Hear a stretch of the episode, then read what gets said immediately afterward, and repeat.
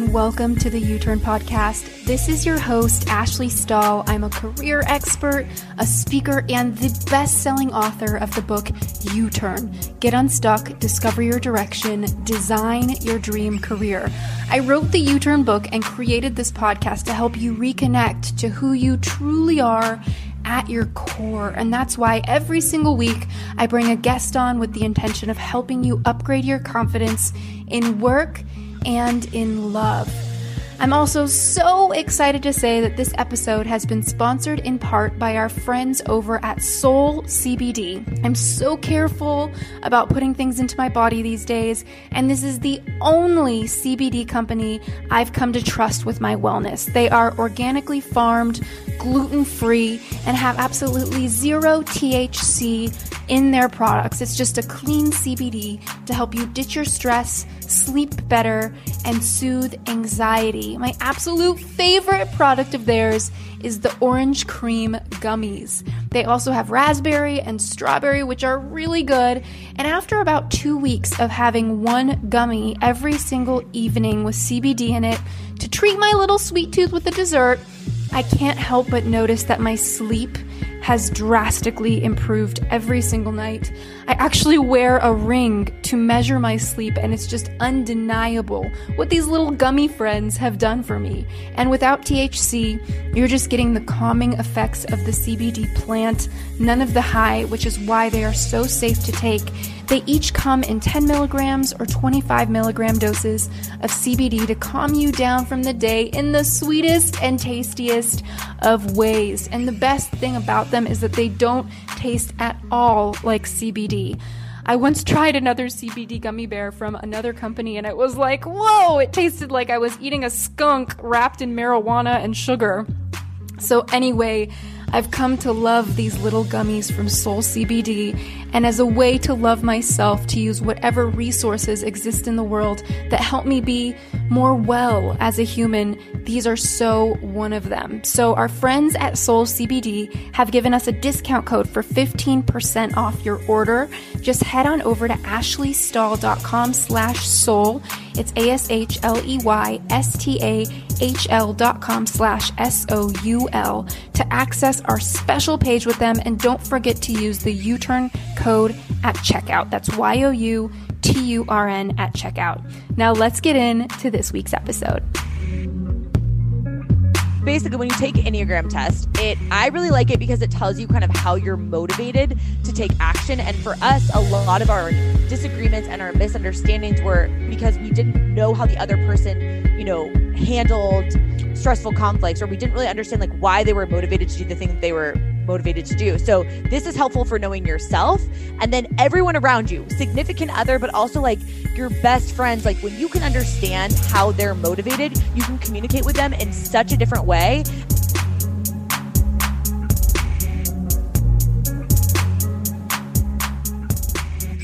What's going on, U-Turn friends? It's Ash here, and I'm so excited to bring Keisha Fitzgerald onto the podcast today. She is the host of the Empower Her podcast. I was just on there for an episode. You've got to check her out. And she also has an incredible community every single month, a collective of women that she is supporting with resources, books, content to stay empowered, get out of comparisonitis. And she also happens to have a really long relationship. She's engaged. And I was really inspired looking through her Instagram, just thinking a little bit about how much we're all going through in our relationships and how much, to me, which I know it's the gram, her relationship looks like it's thriving. And I recently read a survey by Fishbowl, which is an app, and they talked about how has working from home affected your romantic relationship. And overall, twenty-eight point seven percent of respondents said working from home during the pandemic has had a positive impact on their relationship. twenty-five percent were not in a relationship. twenty-three percent said working from home has had no impact. sixteen percent said it strained their relationship, and six to seven percent broke up or divorced. So a total of twenty-three percent of us said that working from home has really hurt, ruined, or strained our relationship. And I want to just have more of a conversation with Keisha here about comparisonitis, about personality types, the Enneagram. If you haven't taken the free Enneagram test, you've got to take it. Maybe pause and go take it, or take it after this episode. Keisha, thank you so much for being here with me. I am so excited to be here, Ashley, and jam on all of these topics. And thank you so much for having me. Yeah, I feel like that was such a big opener. I love data, obviously, as you can hear. So take me into, I don't know, like whenever I saw, I know Instagram is just Instagram, but like you look really happy with your partner and you guys, I can feel how in sync you are through the pictures. And I, I know that the honeymoon phase for a lot of people, you know, everybody looks happy, but you've kept a relationship going for a decade and you guys are, you've not only kept it going, but you've chosen to commit your lives to each other. And I know some people might commit after six months, they get married or whatever, but I love that you've kind of been unconventional. I would love to hear maybe some of the trials and tribulations of being in a partnership. Like, were there moments where you were like, this isn't going to work and we need to throw in the towel? Um, and how did you overcome those? So anything about your story and also your business and kind of yeah. that role that it played in your relationship.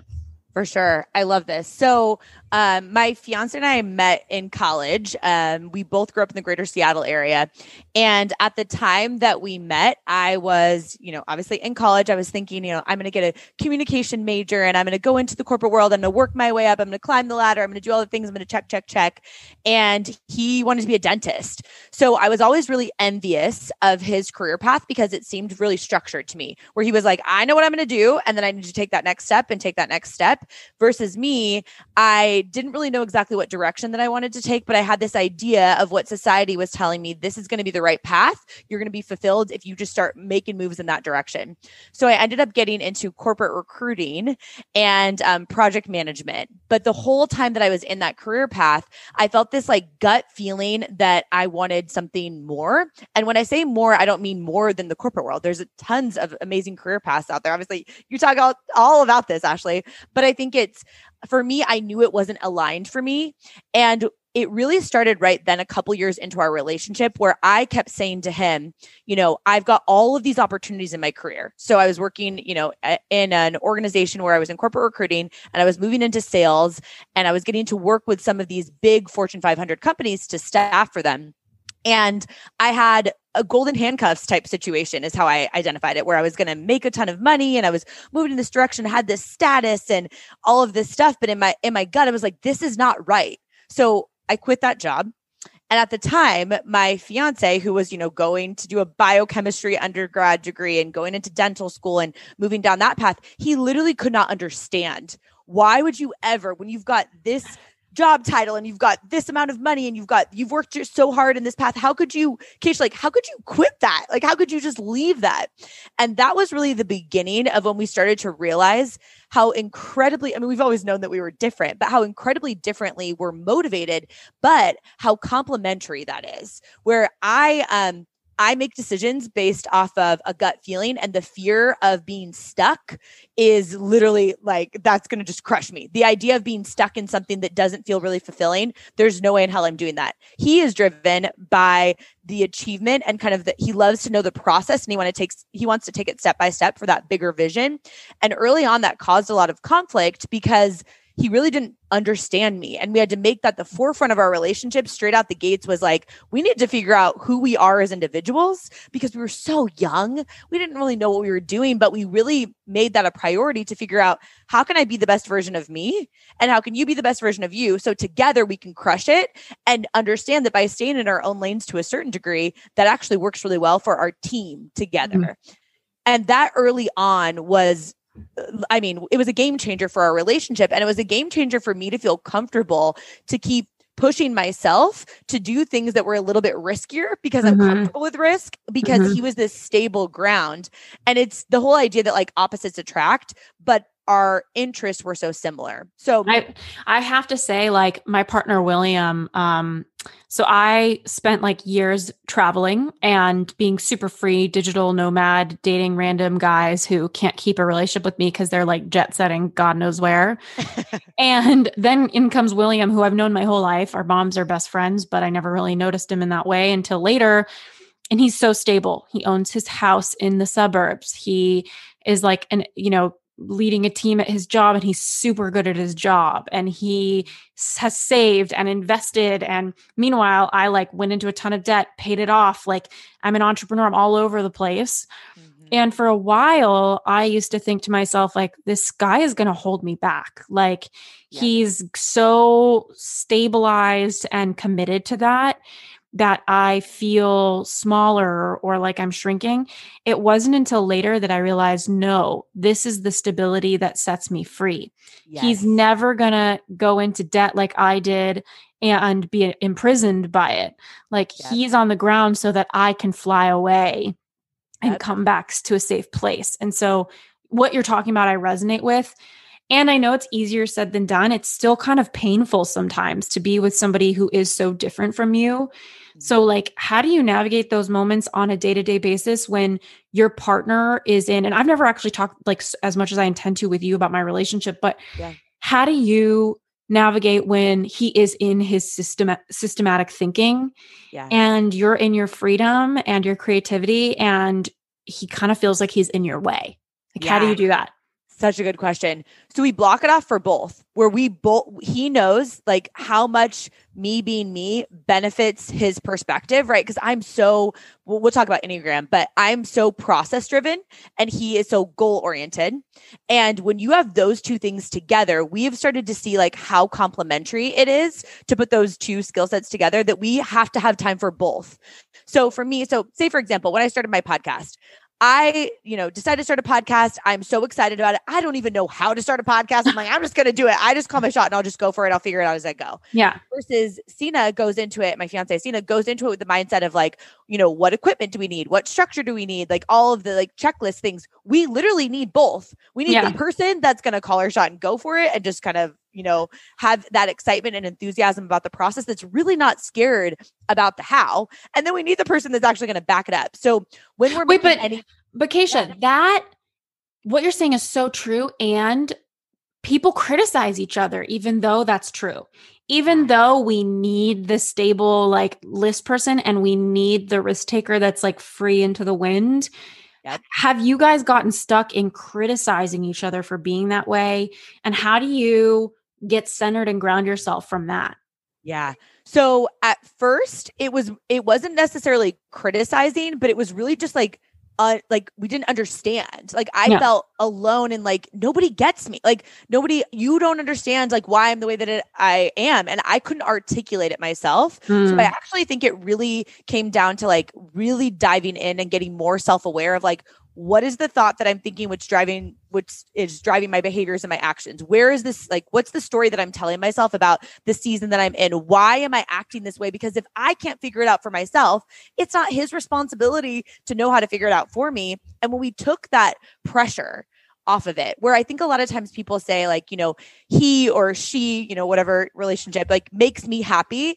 And I am like, dang, that is a scary place to be. We've been yeah. together for twelve years and he contributes so much happiness and fulfillment and joy to my life. But even that, I'm never going to say he's responsible for my happiness. He's also not responsible for my self-awareness or my clarity. And he's not responsible to supporting me in my dreams, although I would never do life with someone that didn't. That's my job. So it's mm-hmm. almost like at first when I didn't know myself well enough, I felt isolated and confused mm. about who I actually was. And that's when you people blame your partner, you know, like, okay. And that's exactly what it is. And so at first it felt like that until we both took this responsibility of like, if this is going to work, we both need to under- understand ourselves better so that we can figure out how do we support each other and see this as the best possible gift mm-hmm. rather than seeing it as friction. And now it just has formed, you know, over all of the years into this really awesome, you know, partnership. But at the same time, there were so many times that I also didn't understand. I'm like, why do you care so much about achieving that thing? You just care what other people think about you achieving that thing. Why does that even matter? But his brain is wired towards, I need to get to like, what is that goal that I'm working towards? If I can't see that exact goal and break it down into steps, I feel confused. Yeah. And for me, I feel constrained if I have to just get to that end goal, because I'm like, if the process is enjoyable, I don't care how shiny that end goal is. I need to love the day to day and mm-hmm. those two things together. Right. So at first it was, um, really just understanding we had to get more self-aware. Mm-hmm. And then secondly, it was, you know, taking that radical responsibility for ourselves and then learning how to create space for both. Yeah. So if you, someone listening to this, it's, if you're a person who likes to handle, we can go into conflict or whatever, that likes to handle conflict or um, likes to make a decision really quickly, like me. I'll yeah. get really mad and then I get really over it so yeah. quickly. It's like crazy. And I, I get an idea and I want to start instantly. Sina is like, he's like a, on a kettle. Like he's just like simmers on it. He's like a slow soup and I'm like a microwave, right? Yeah. Like, and both things are helpful, right? So, but I, I, I just like, I get so stuck in those moments in your life where you're like, because William and I are just like this. I'm in a very similar situation to you, but it sounds like yeah. we're showing up differently. So William and I, when we are in this difference, we're frustrated. Like I'm frustrated. I'm like, why do you need to like slow me down and get into these things yeah. when I want to go do my thing or whatever? You guys, maybe it's the years that you have beneath your belt. Like we've been together almost two. Yeah. You guys seem to go into a place of, okay, like what beautiful differences we have. Like, wh- how do you handle it when he's sitting with the kettle simmering and you want to get a move on? Yeah. Is we, when we're making decisions, we have to have time. We have to have time for both of it where, where I have to then, unfortunately, and get my head wrapped around this of like, okay, you're right. We need to sit down. We ha- need to have an actual plan. We can't just make a rash decision. I'm very impulsive. So I've had to, I've have to force myself to kind of sit in that for a second and, and literally look for, cause obviously whatever you're going to look for, you're going to find. I, I have to look for the reasons why that actually is really freaking helpful.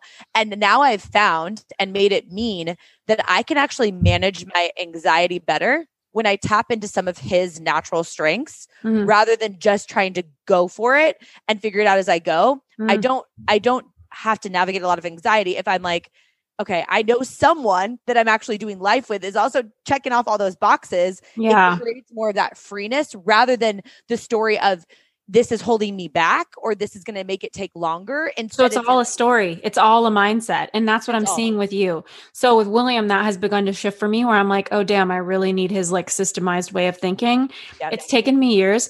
What do you think it is when these differences come up? That is the difference between a couple saying, we're going to work through this and figure this out versus like, this isn't a match and look how incompatible we are. Because for a lot of years I left relationships thinking like, this isn't working. And you know, relationships do take work. So can you take me into like a moment where you guys were maybe in that conversation of like, this might not work, or how do we do this? Or, or what, what made you decide to keep going?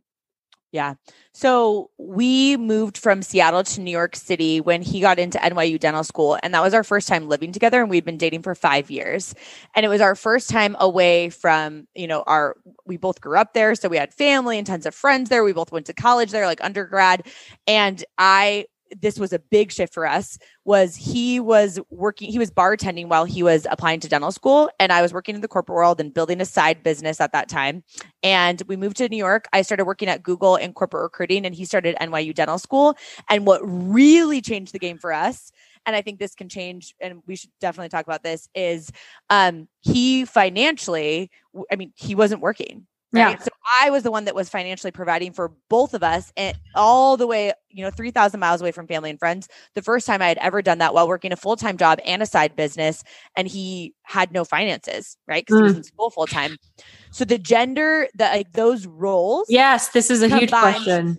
The gender roles combined with the fact that we were living together for the first time in a six hundred square foot New York City apartment that faced an alleyway with one window. I had to like blow dry my hair in the kitchen because it was just like crazy. Right. Um, and that was really how we had, that was the time when we really had to do the work on this. This is when we got into some of the tools that we can dive into, like Enneagram and things of that sort. We had to understand this is to make this work. Like there's a lot of like stuff that's going on here. There's a lot of societal pressures. There's a lot of things that we think that we should be doing as like a woman or a man. And there's so much complexity that we had to like unpack some of these things as we were going through them in real time. And, and when we were doing that, and I realized that sometimes I wanted to like kill him, but most of the times I was like, this is the guy that I want to do life with. That's when I knew like, okay, this, I'm in this for forever. Wow. I love that. Okay. I want to talk about gender roles and then we could go through Enneagrams. And um, I also kind of have some notes that I have here from like what Enneagrams want out of love, which I think is really, really fun to look at. Yeah, so yeah. based on whoever's listening, whatever your Enneagram personality type is, we could talk about what you need from love. Um, How did you na- navigate the gender role differences? Because I think this plays into sex, like, mm-hmm. like women more than, well, first of all, according to the research, we're more educated than men now, and we're still getting paid less for the same job. And so for us to, and then there's a lot of research on emotional labor and logistical labor in the house, like handling kids or cleaning the home or making dinner and like providing that nurturing role, but then also paying the bills, but then also hooking up with your guy or, and this is very heteronormal, obviously, because that's all yeah. I personally know in my life. But right. um, how do you, was there ever a time where you, I mean, that's a long time. He was in dental school and stuff like that. How did you handle that? And did it feel heavy for you?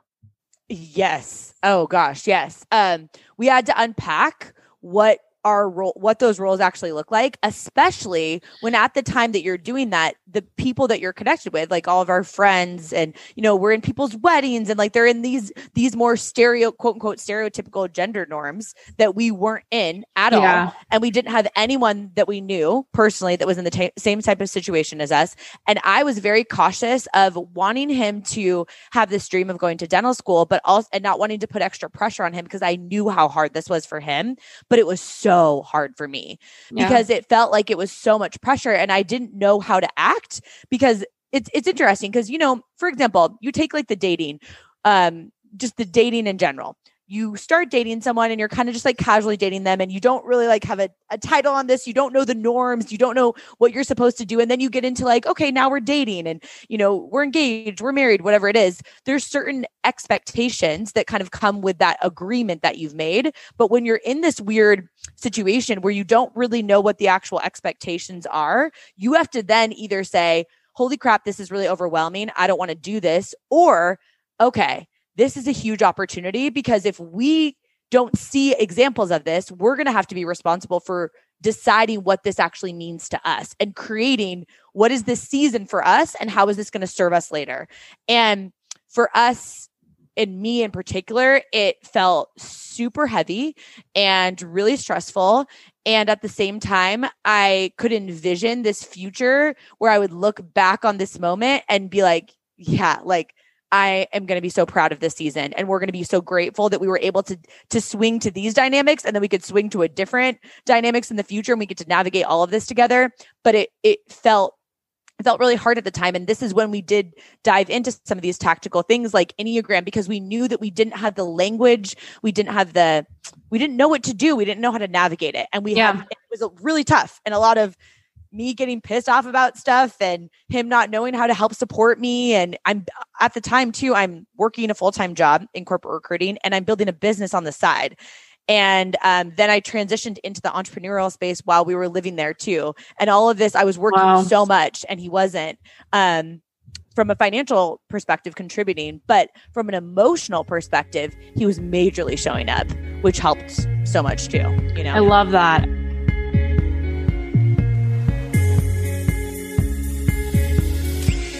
Hey, U-Turners, I want to take this moment to say that this episode is sponsored in part by SaneBox, an email tool that I have been using every single day to be more productive and less scattered. With the average person working and getting one hundred to two hundred emails a day, I don't know about you, but I've been fighting the fight with email for a few years now, and after continuously losing, I decided that I needed help. I did my research and I was so excited to find SaneBox as an affordable tool for my Gmail, and it works with any other email provider really that can sort your emails for you before you open up your laptop and get lost in the sauce. All you'll see once you download it is on your sidebar where there's words like inbox or trash. There will be a couple other new folders that I'm totally obsessed with. One is called Sane Later, which is pretty much code for all the emails coming in that you don't need to see. And the other one, my favorite one, is called the Sane Black Hole, which is where you can drag and drop emails that you just don't want to be subscribed to anymore. The Sane Later box automatically uses artificial intelligence to know that you don't want that email and it puts it right there in that folder. Every few days, I check my Sane Later folder, skim through it, and I'm just so happy to be saving so much time. I used to spend every single morning overwhelmed by my inbox, and now I have so much more time on my hands thanks to SaneBox. So for the first couple of weeks, I monitored my SaneBox once a day and dragged and dropped messages from senders that I would have wanted in my regular inbox. And now I find that it perfectly knows who should and shouldn't be making their way in my inbox. So head on over to www.sanebox.com slash U-turn. That's S-A-N-E-B-O-X dot com slash Y O U T U R N to access fourteen days of SaneBox for free and a twenty-five dollars credit to get a serious discount on the super affordable year membership now. It's time we all get out of our inbox and back into our life. Now let's get back to this week's episode. Okay, let's go through the Enneagram types for the note takers. Um, and again, make sure you take the free Enneagram test, guys, if you haven't taken it before. So I know number one is the reformer. Can and just kind of walk us through each one very briefly if you can.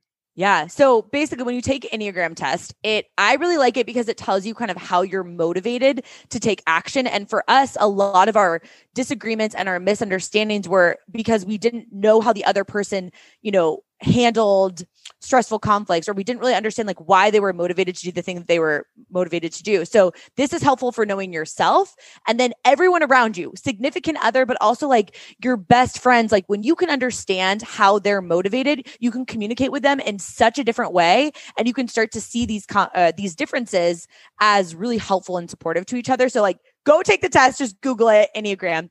Uh, but number one, like you said, is the reformer. And this is the person that's really like motivated by what's right and what's wrong. They tend to have more like perfectionist tendencies because they're really stuck in like, this is the right way to do things. This is the wrong way to do things. And when you have someone like that in your life, or you are someone like that, someone like me, who I'm a seven, we'll get into that, um, that just kind of goes for it and is just off the wall. That person is so hard to understand for you because your core value comes from, I have to live with it in, in, in integrity and I have to do what's right. And that seems too abstract for me. Mm. But when you know someone and you understand what motivates them, you can start to see, at least from their perspective, even if you don't agree with it and it doesn't feel true to you, you can start to build that um, deeper connection, right? And I, yeah, and I know that ones, you know, they're rational, they're they, they're idealistic, they have a lot of integrity, um, they value rules. I feel like from love, they tend to want a lot of playfulness and like that that space that kind of softens the, this um, black or white perhaps type of thinking. Okay. So yep. Take us into number two, which I think a lot of people listening to this podcast are probably a number two, because a lot of my friends are number two, which is the helper. Yes. The helper. And it's funny because sometimes the number two is also um, something that can be mistyped, because a lot of women are generally speaking more, more nurturing like this, especially when people move into being moms, they sometimes identify as being helpers. So a lot of people are number twos, but then a lot of people mistype. So definitely look into this and make sure that you, like a way to know that this is your right type is what's the fears of that person. Um, of that particular type. So definitely look into that. But the helper is the person that is, you know, more has those people pleasing tendencies. They're also like very generous. They're, they're the one that's going to, you know, make you snacks, and they're going to make sure that you feel good. And they really care about like giving back to people, right? That's not me. And that's not my fiance. And sometimes I don't have those helper tendencies where I'm like that caretaker, not really my personality, but oh my gosh, I love these people. I have so many yeah. friends that are these people. Yeah. Um, For so sure. True. And I know that from love, you know, twos deeply want like reassurance of stability. They want honesty. They want courage and strength, you know, um, reciprocity. They want joy in relationships. I mean, they're giving a lot. Like, I think that they um, value, you know, love and love itself, you know, because they're sure. helpers and supporters. So, okay. I also know there's probably a lot of number threes listening, the achiever. Take yeah. me into the Enneagram three. Yeah. I, I also love what you just said about twos, for like, you would know this with any girlfriends of yours, or if you, someone listening to this is a two or, or does life with a two, that they have to feel appreciated. Like you have to tell them that they're appreciated, because they are pouring so much into other people that if they don't feel that way, they literally don't feel love. Yeah. And I think that even goes into like Gary Chapman's four love languages for anyone that wants more resources around that. But the achiever is my fiance, Sina. Um, this is for someone who is very success oriented. They're very um, goal driven. They're, you know, they're very focused on like that end goal. They also can get really caught up in the image of it all. That's the negative side of it, where they're like, what, what is this perceived as by other people? Mm-hmm. And when you have someone that's very goal driven, and you, like I am, I'm very process driven, you can see the friction there if you don't see it as an a- advantage, right?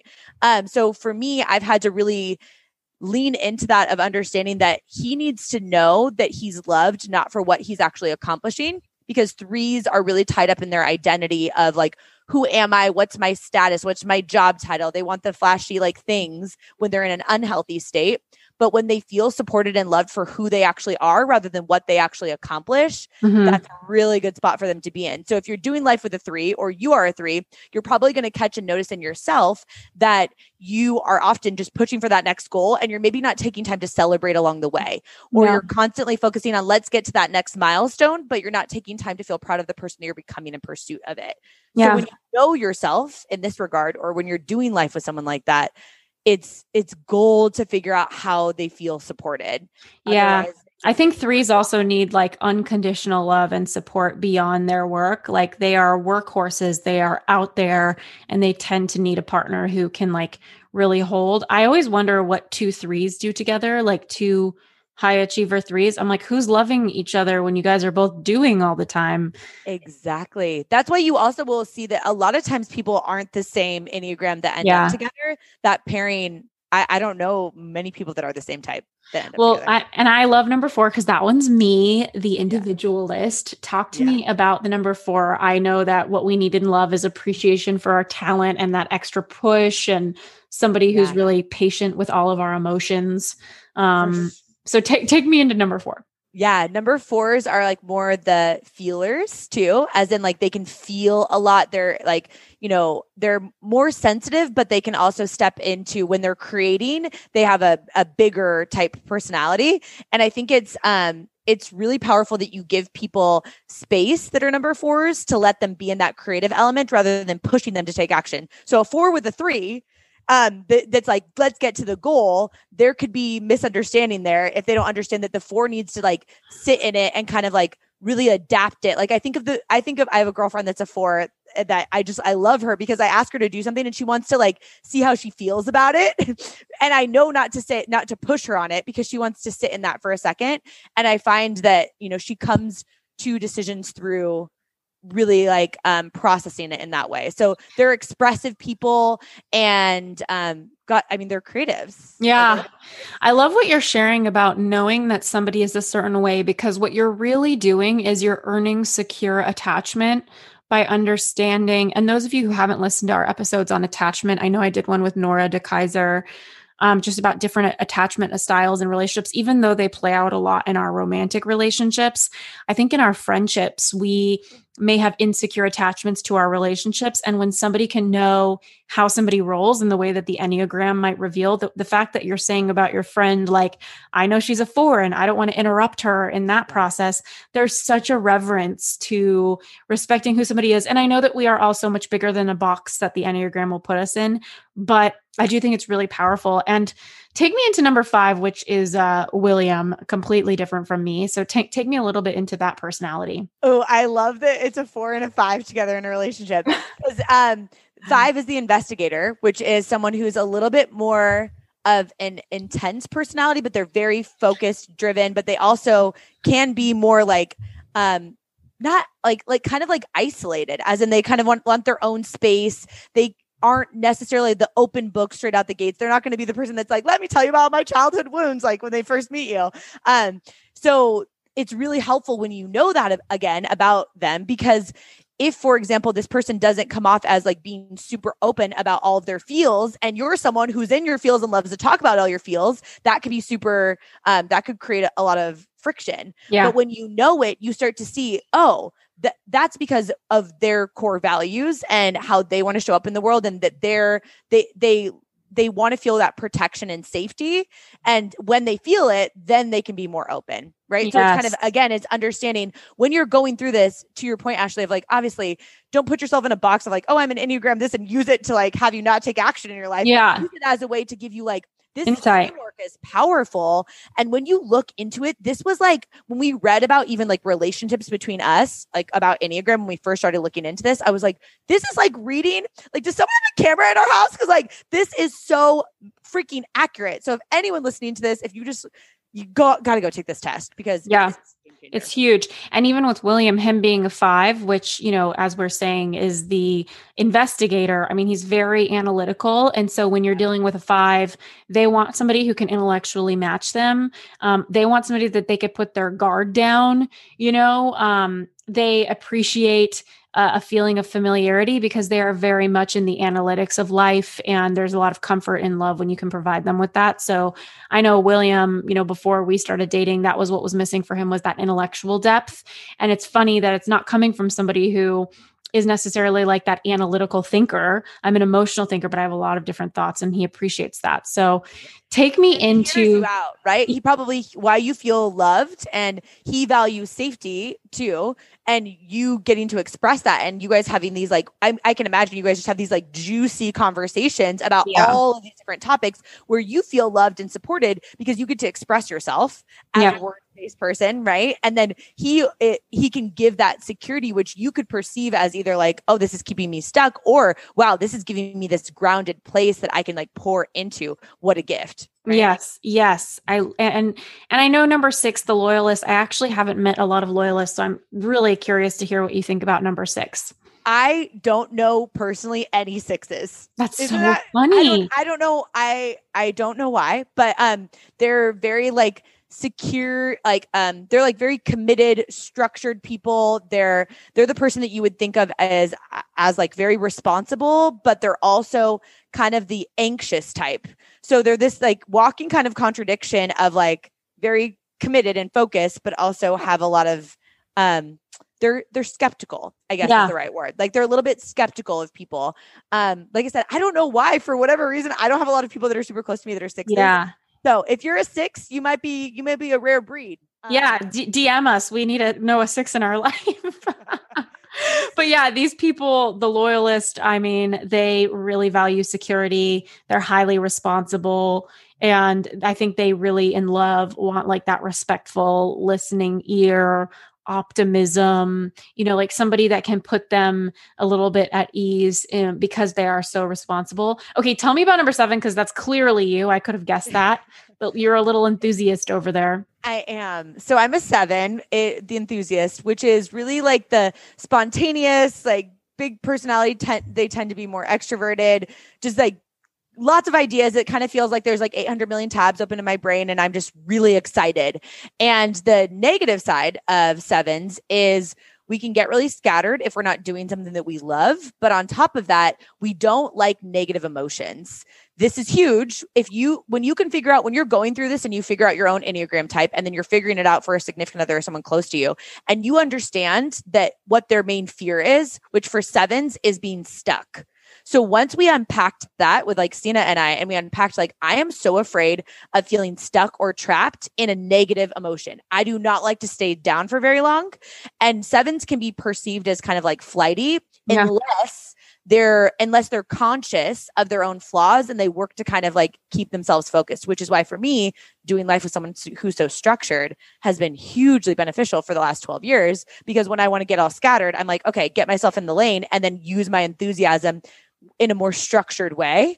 And um, by knowing the weakness of me not wanting to stay in a negative emotion and not wanting to stay stuck, it helps Sina understand why I would quit that job that was so much opportunity, why I would want to make this change, why I'd be so comfortable with risk. Because for me, the alternative is like, I'm not afraid of risk. I'm afraid of feeling stuck in something that doesn't feel aligned to me. Like that is literally my worst nightmare. Yeah. So again, that brings up kind of like knowing yourself and knowing how you're motivated, but also knowing what is actually your biggest fear that makes you want to take a fork and shove it in your eyeball. For me, it's someone telling me I have to be stuck in negative emotion and sit in it in the darkness. Like, get me out. Like, I physically feel it, you know? So yeah. And, and it's funny because I know the Enneagram type seven in love, like they tend to need somebody that's steadfast, fun, but steadfast to kind of pull you back from flying off into something that might not be good for you, or somebody that can give you that like reassurance and emotional safety,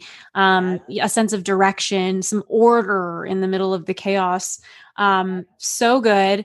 And, and I love what we pointed out, that for anybody listening, it's like, you don't ever want to use anything to say, this is just how I am. You get to create who you are, but this is an awesome context and reference point. And if you go deeper on researching Enneagrams, they have a lot about where your strengths are and what your shadows are, the areas of yourself that you kind of want to orphan and not look at, the places inside of you that you're afraid. So, okay, two more types. Enneagram type eight, um, the challenger, and then type nine, the peacemaker. Talk to me about the challenger. The challenger is so, you know, if you're a challenger or if you have a friend in your life, because they're the person that's always going to say like, well, but why do we have to do that? Does yeah. that make sense? They they ask a ton of questions because they have to identify that like it makes sense to them, and they're willing, they're, they're totally comfortable with confrontation. They're more of this like dominant personality where like you, they're kind of in your face about stuff. They're really decisive. They know what they want, and they're not willing, they're not willing to, to really adapt a lot. But what's cool and interesting as you get more into Enneagram, which we don't need to go into too much unless you want to, but you have a wing, meaning one of the numbers beside you. So if you're an eight, you have like a tendency to swing a little bit towards either a seven or a nine. So if you swing, if you're an eight that swings a little bit towards a seven, sometimes you have that more fun, playful side to you, but your core is that you're very like this dominant type. If you swing more towards the nine, which is the peacemaker, you have a little bit more of the, like, what does the group want to do? And like, I value this peace and security, um, which makes you kind of makes these numbers a little bit more fluid, that you yeah. swing to one side or the other.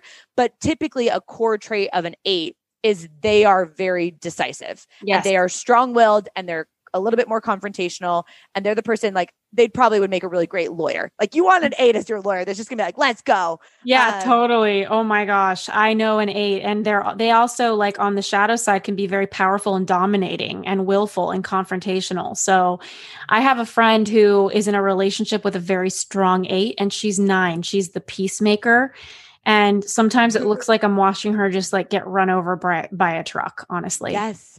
Yeah. Oh, my, one of my closest girlfriends is uh, a nine, the peacemaker, who, so her demeanor is she is super like go with the flow. She's really easygoing. She's a great listener. She's just like a very like reassuring type person. She just makes you feel so supported.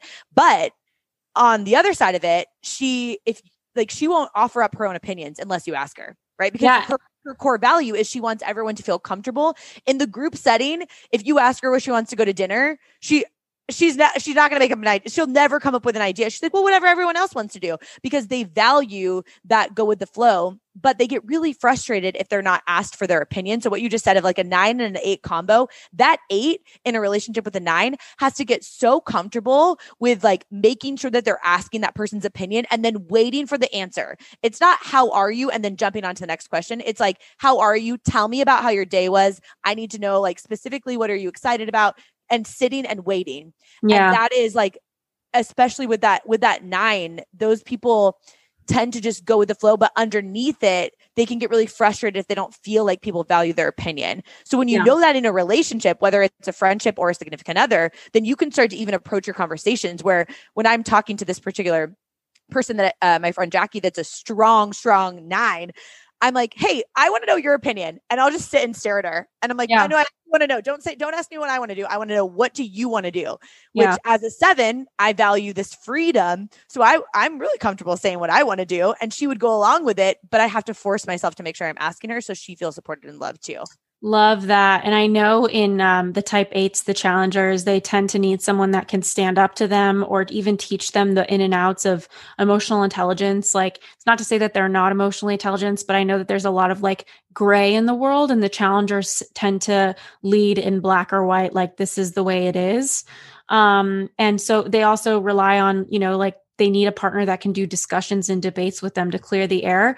And then of course the nine, the peacemaker, they want that confidence and unwavering patience, as you're talking about, to kind of unfold and grow. And they even love recommendations for hobbies or activities. And I think a lot of them, if you're into human design, are probably projectors, the type nines, because they're waiting to be invited. And that's a key, key thing for projectors on the uh, human design archetype. So super interesting. And, um, I've just like loved asking you about your relationship and then the Enneagram.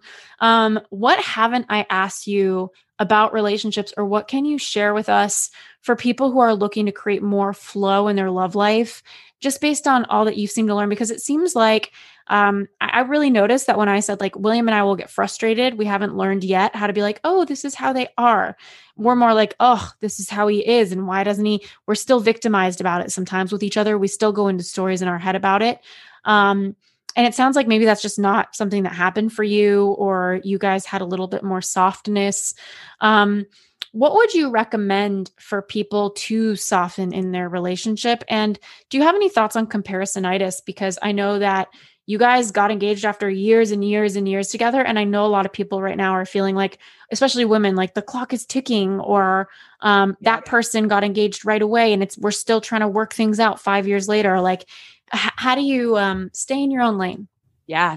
So I think the first thing is to know what you actually want. Because I think so often it's other people and societal norms and certain age milestones. And like, I'm at this stage of life. We've been together for this long. We live together. I've been in this many weddings. My friends are having kids. Like, it is so easy to say, you know, screw it, do you. It's easy to say that. But as humans, we're literally designed to want to belong, right? We have that desire to want to belong to that social circle that's doing things at a certain stage of life, to that age demographic that we're in, whatever it is. So first we have to understand that, like, it would be so strange if we didn't ever compare ourselves to other people's timelines, and um, that that's human nature. But if you can actually work through that and ask yourself, what do I actually want? For me, it's always been the answer of, I want a teammate and I want to be in this for the long haul. So I don't really care about when we actually get married. I want to make sure that we still want to be married and we're obsessed with each other in fifty years. So if that takes us a little bit more time on the front end to figure that out, great. I want to figure out how to be the best version of me and make sure that this person I'm doing life with just helps me be me better. Okay. And- so then on that note, how, what do you say to people who judge that as wasting time, or they say, like, you know, I have this goal of getting married, or, and, and I need to get this done. And, you know, if it's not there for a year, or if it's hard a year later, we've got to go. Or what about people interpreting it being hard as a reason for you to go? Like, how do you decide when you're just dealing with a different Enneagram type that needs different things and you need to go deeper versus like, it's time to go? Yeah. Ooh, that's such a good question.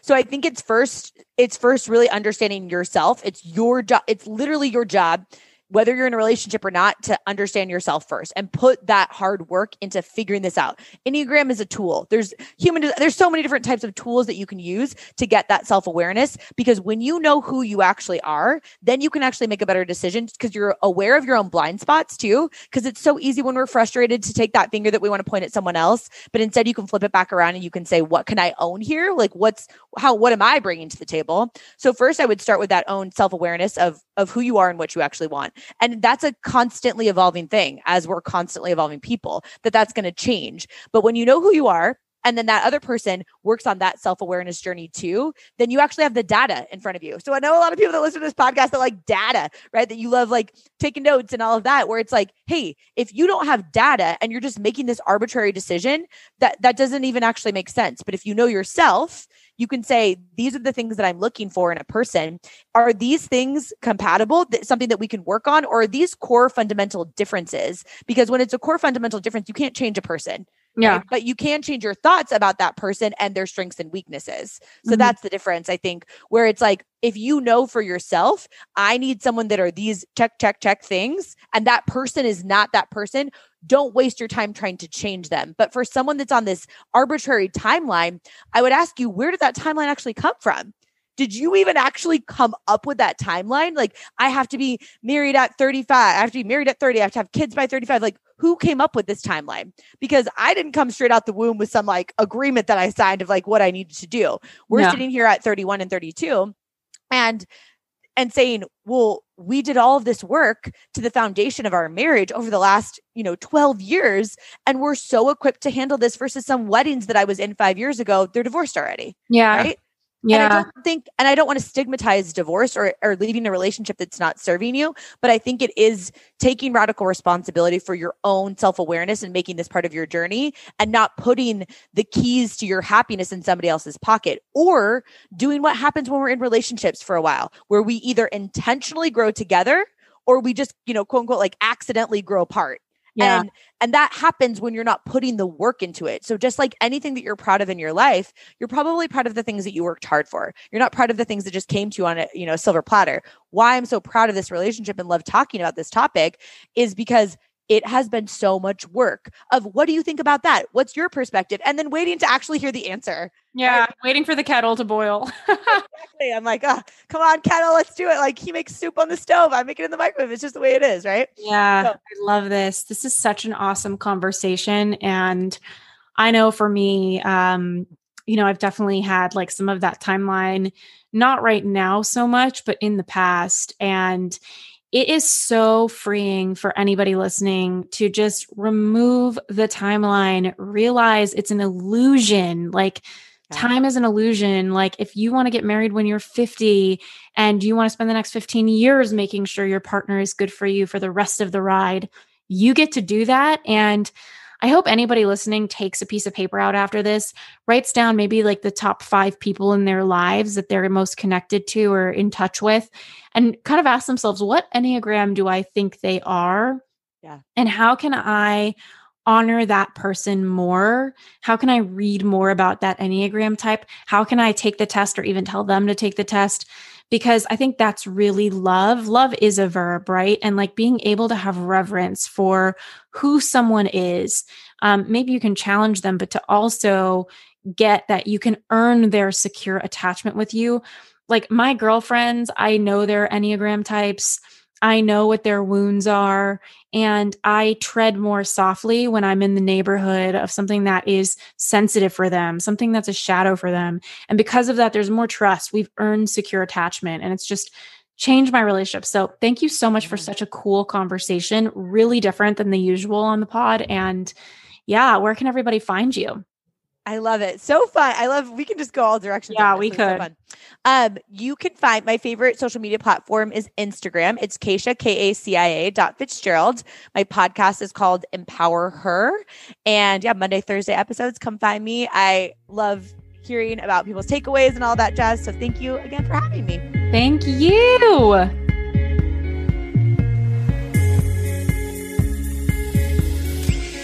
Hey, U-Turners, this episode is sponsored in part by our friends over at Organifi. And just for a second, I want to tell you about yet another one of my absolute favorite products they have. It's their gold powder. This golden powder tastes like the holidays. It's a nice, cinnamony, comforting taste packed with ingredients like turmeric, ginger, reishi mushrooms, which help you chill out, lemon balm, prebiotics, which are so necessary for your gut health, and even some magnesium, which can be so helpful for a better sleep. As soon as the afternoon slump hits me, I like to pour myself some nut milk with gold powder into my favorite mug, and that is just the best way I can take care of myself instead of having another cup of coffee. And its superfood blends just make it so easy for me to add more variety and nutrition into my day. So if you'd like to give the gold powder a try over at Organifi, I can't recommend it enough. Head on over to Organifi.com slash U-turn. That's O-R-G-A-N-I-F-I dot com slash Y O U T U R N, and make sure you use that U-turn checkout code for twenty percent off. Thanks again for tuning in to this week's episode.